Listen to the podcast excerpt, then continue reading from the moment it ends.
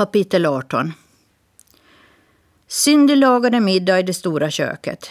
Hennes man och de två tolvåriga tvillingarna Paffy och Stacy kom in och de åt under livligt samtal om vad som hänt under dagen.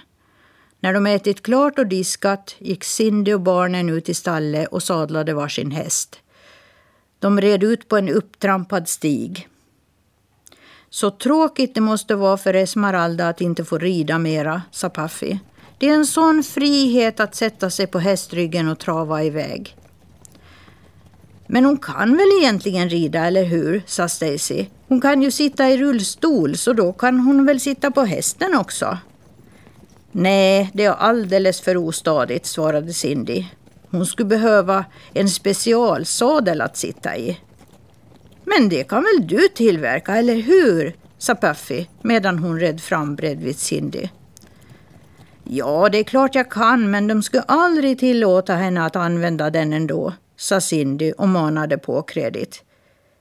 Men det vet du inte innan du försökt, mamma, ropade Paffy efter henne. Nej, det vet jag inte innan jag försökt, tänkte Cindy. Tänk om jag skulle tillverka en stadig specialsadel åt Esmeralda. Det kan ju inte bli värre än att föräldrarna säger nej, men kanske, kanske låter de henne prova den.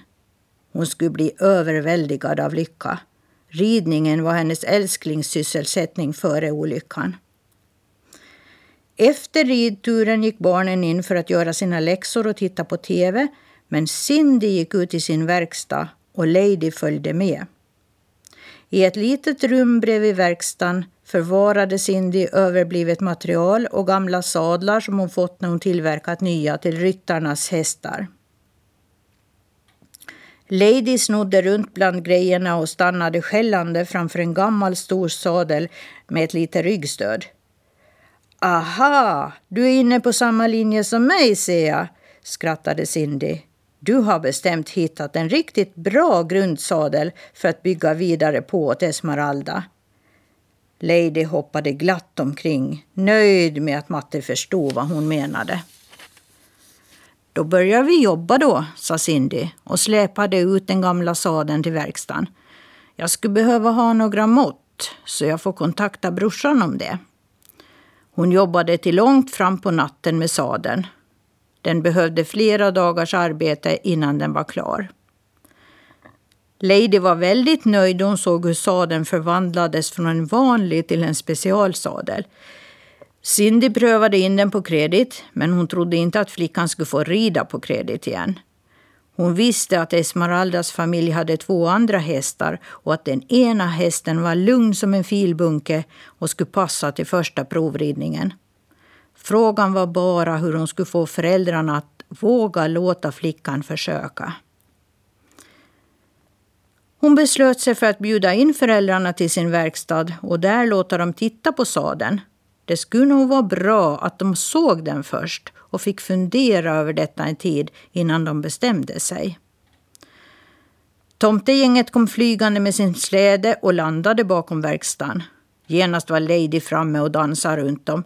Hon var ivrig på att få berätta den glada nyheten om att Matte nu höll på att tillverka sadeln. Hon berättade alla detaljer och framför allt den om hur hon fått Matte att förstå att det behövde göras. Det var duktigt av dig, sa Smirke.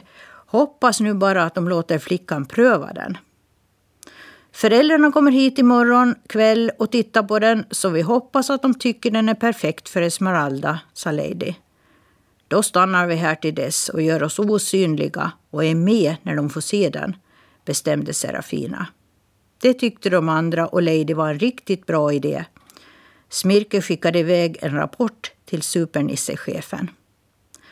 Det verkar som om det kan lösa sig med flickan och ridningen men om det blir någon karneval återstår att se.